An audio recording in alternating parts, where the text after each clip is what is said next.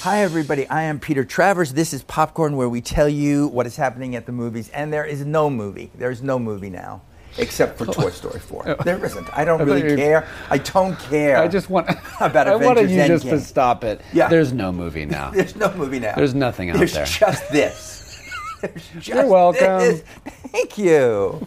And my guest today, Tony Hale, of course, is immortal. From uh, playing Gary on Veep and then Buster Bluth on, is now found another iconic character in Forky. You've turned out to be a plastic spork. Yeah, and they're all neurotic. They're Buster, all, really? Gary, Forky. There's a through line going on. What do you think it was that made uh, Disney slash Pixar say, we have this spork, and he basically is, play that well. Who could really voice this? Well, they, I remember they brought me up to Pixar. Have you ever been up to Pixar at I Oakland? Have. Gosh, the place is like a creative wonderland. It's mm. so beautiful. But they brought me up and they were like, yeah, we have this spork, and we he's kind of got a neurotic energy. And we were like, we thought about you. And I was like, check. um, but I was, uh, I don't know, they explained neurotic it. Energy with some humor? Yeah. Comes from a lot of pain. A lot of pain. Um, but don't we all? They, yeah. Mm-hmm. They described him as, you know, I just love, he's very simple. He was simply made. And he just sees the life very simply. He's overwhelmed. I'm always overwhelmed. He has no. a, yeah, oh, yeah. He has a bit of an imposter complex. He's like, I don't know how I got here. I kind of feel the same way all the time. So we have, we have a lot in common, Forky and I. A lot of common. You're trash. I'm sure we're both trash. That's what you are. Exactly. You're plastic trash. You're what everyone wants to get rid of. Yeah. You're clogging but see, up. That's, but he's happy with that. That's what I love about it. He's like, my life, my lifeline is like, I help people eat chili and then I go to the trash. That's all I got. And Woody comes along and he's like, no, you have a greater purpose than that. You have value. And then, of course, you're crying in a corner as you're watching Toy Story. There's a lot of weeping that goes on. Did you see in it? The, in, the, in between the uh, the laughter and things like it's that. It's so great. I mean, it's typical Pixar. They make you laugh and then somehow you're, you're bawling. They usually murder people. That's usually a thing that they do. Well, yeah, well, it's, okay. It's, let's get into it. Like, well, let's talk about it. Disney has always done it.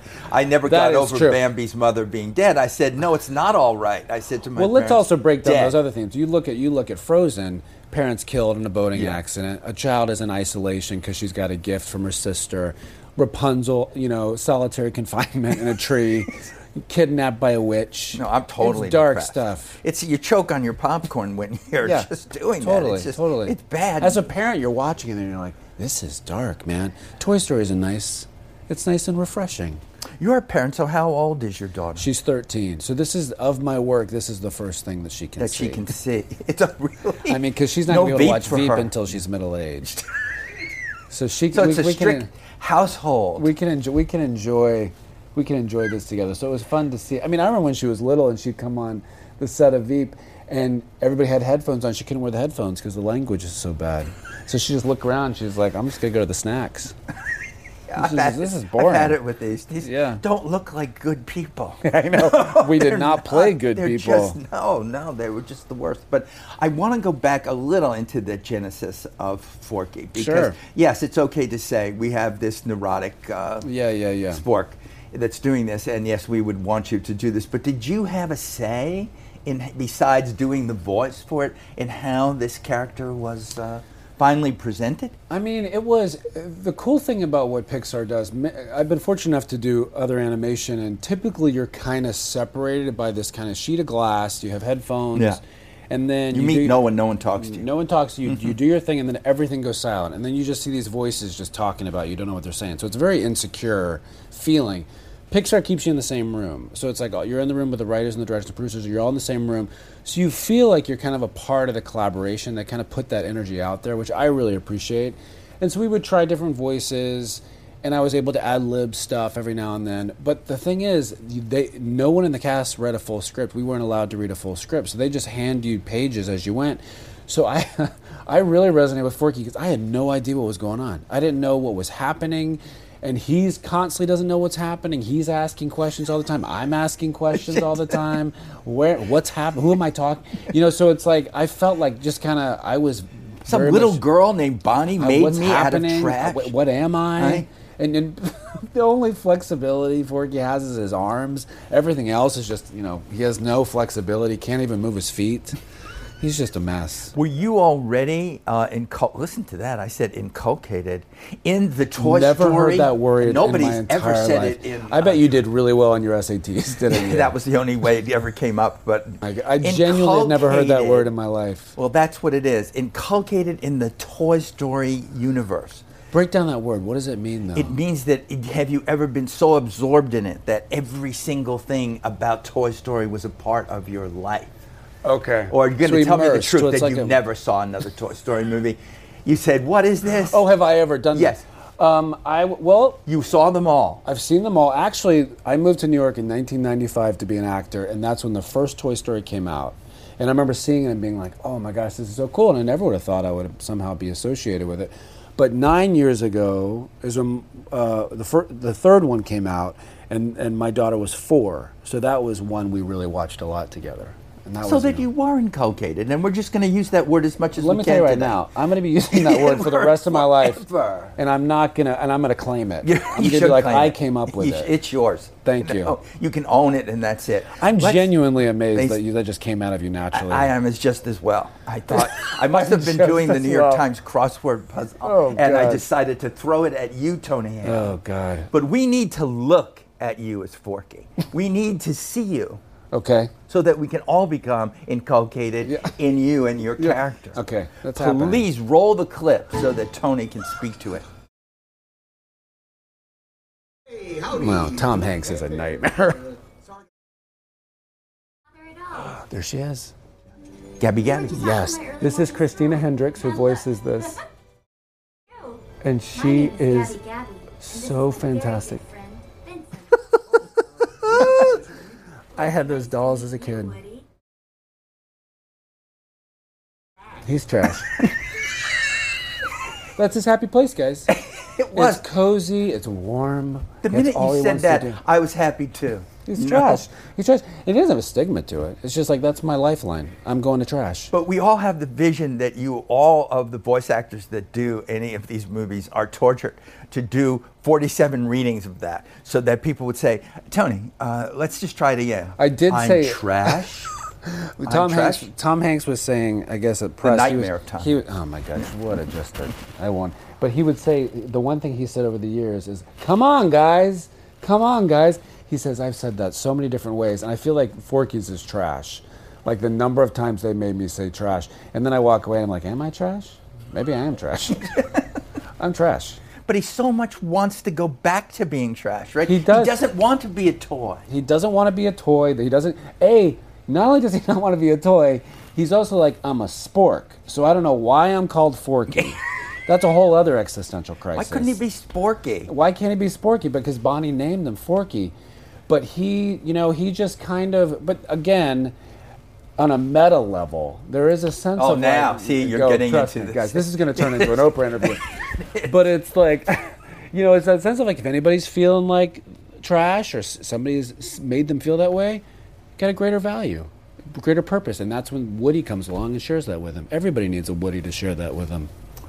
I guess everybody does in a way, but he. This is a character with a tremendous identity crisis. Oh, there's a lot going on in this little sport. So I'm saying this is just the long way of saying how much is Forky you? Um, in this process, I feel I do sometimes look around and I'm like, okay, we're spinning on a planet. What's happening right now? But also, like, I'm as overwhelmed as he is to even be a part. Hey, here's the thing. Not to sound like the cheesy cliche thing, but I'm even overwhelmed to be uh, that I'm a working actor, much less a part of this movie.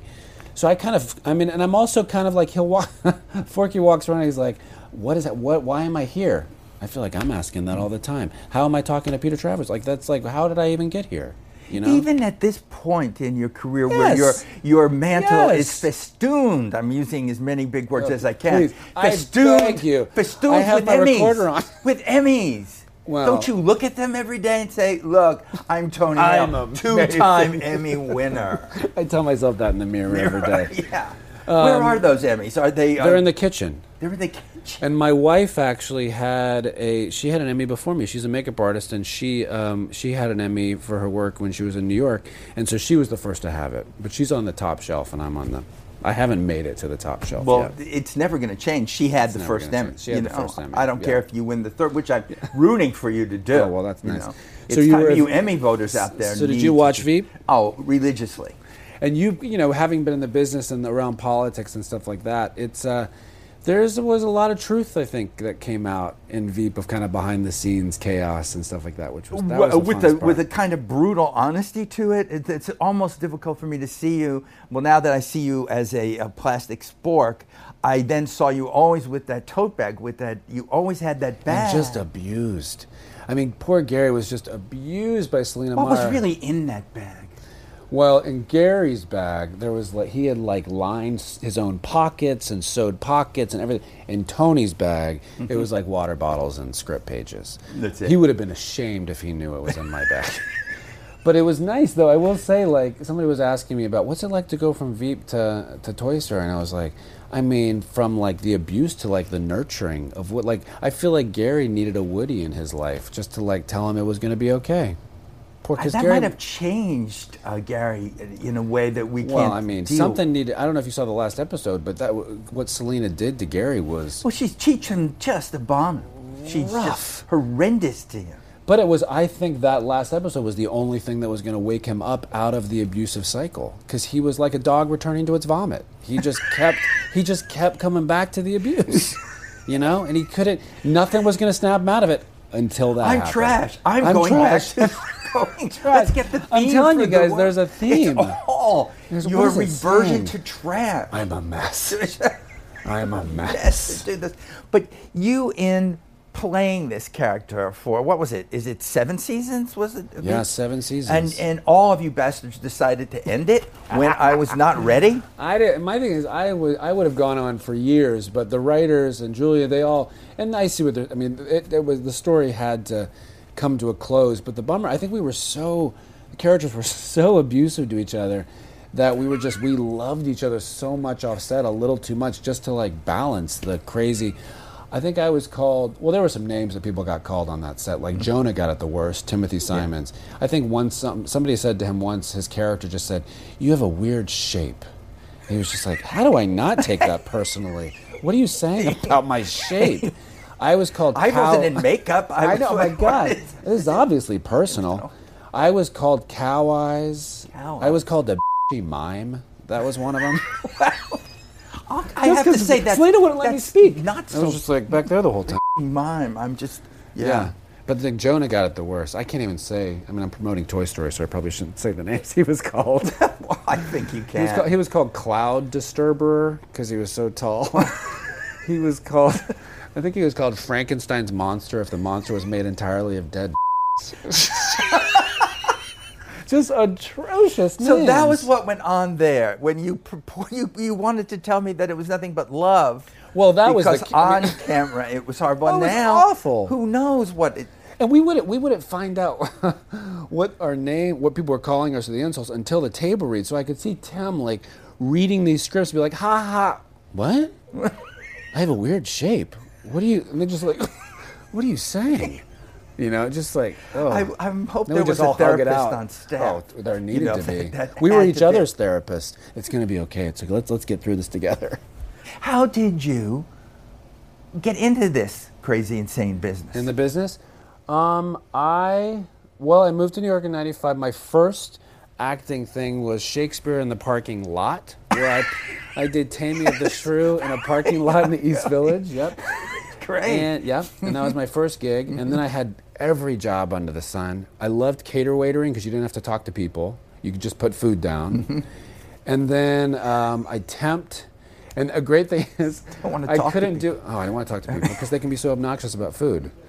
And then I would temp it. I would only go for the day because I didn't know if I would, might have an audition. And they only wanted a warm body in the seat, so I would make long-distance phone calls all day. And I was so excited because I could make all my long-distance phone calls for free. Um, and I would temp, and then I started doing commercials, and the more commercials I kind of was able to get. The Volkswagen. The Volkswagen commercial, all that stuff. And Mister then Arrested Robot. Development was my first kind of big T V gig. Um, and that was a really eye-opening because, and I actually did a, I wrote a children's book about it because it was my big thing. And it actually didn't satisfy me the way I thought it was going to satisfy me, and it scared me. And it's because I think I gave it too much weight, like, oh, that sitcom. And it's that whole thing, if you're not practicing contentment where you are, you're not going to be content when you get what you want. And I feel like my whole time in New York, I was always like, that big thing's coming, that big thing's coming. And I was never really present. And so after that kind of lesson, I really started, I did this children's book about a little chicken named Archibald who's always looking to his next big thing. And this bee travels around with him, and he's like, you got to just be, man. You got to just be. And then, and he realizes that his big thing, like my big thing, is right here talking to you. That's, that's my big thing. It's not somewhere else. But what was that first thing of you on screen that you could then say to your friends, I got hired for this show or this movie? Um, my first thing was was actually an M C I commercial that I was very, very excited about, very excited about. And I remember I told my whole family, and it never aired. And I was like, oh, the worst. Okay, word to, note to self, until it airs, don't tell family. And then I did it a second time where, um, do you remember that um, sh- that movie with um, Jeffrey Rush where he's the piano player? Yes. Shine? Or Shine. What? Shine. Mm-hmm. I remember Conan brought me on years ago, and I was just, uh, he just, I guess they thought I looked like him, and I was playing him, Jeffrey Rush, in a skit. Told the entire family, everybody stayed up late, cut. Skit, sketch was cut. And I was like, again, Tony, do not tell family. Until it Tell airs. them nothing. Don't, I mean, to this day, they don't know I'm doing this. They don't know.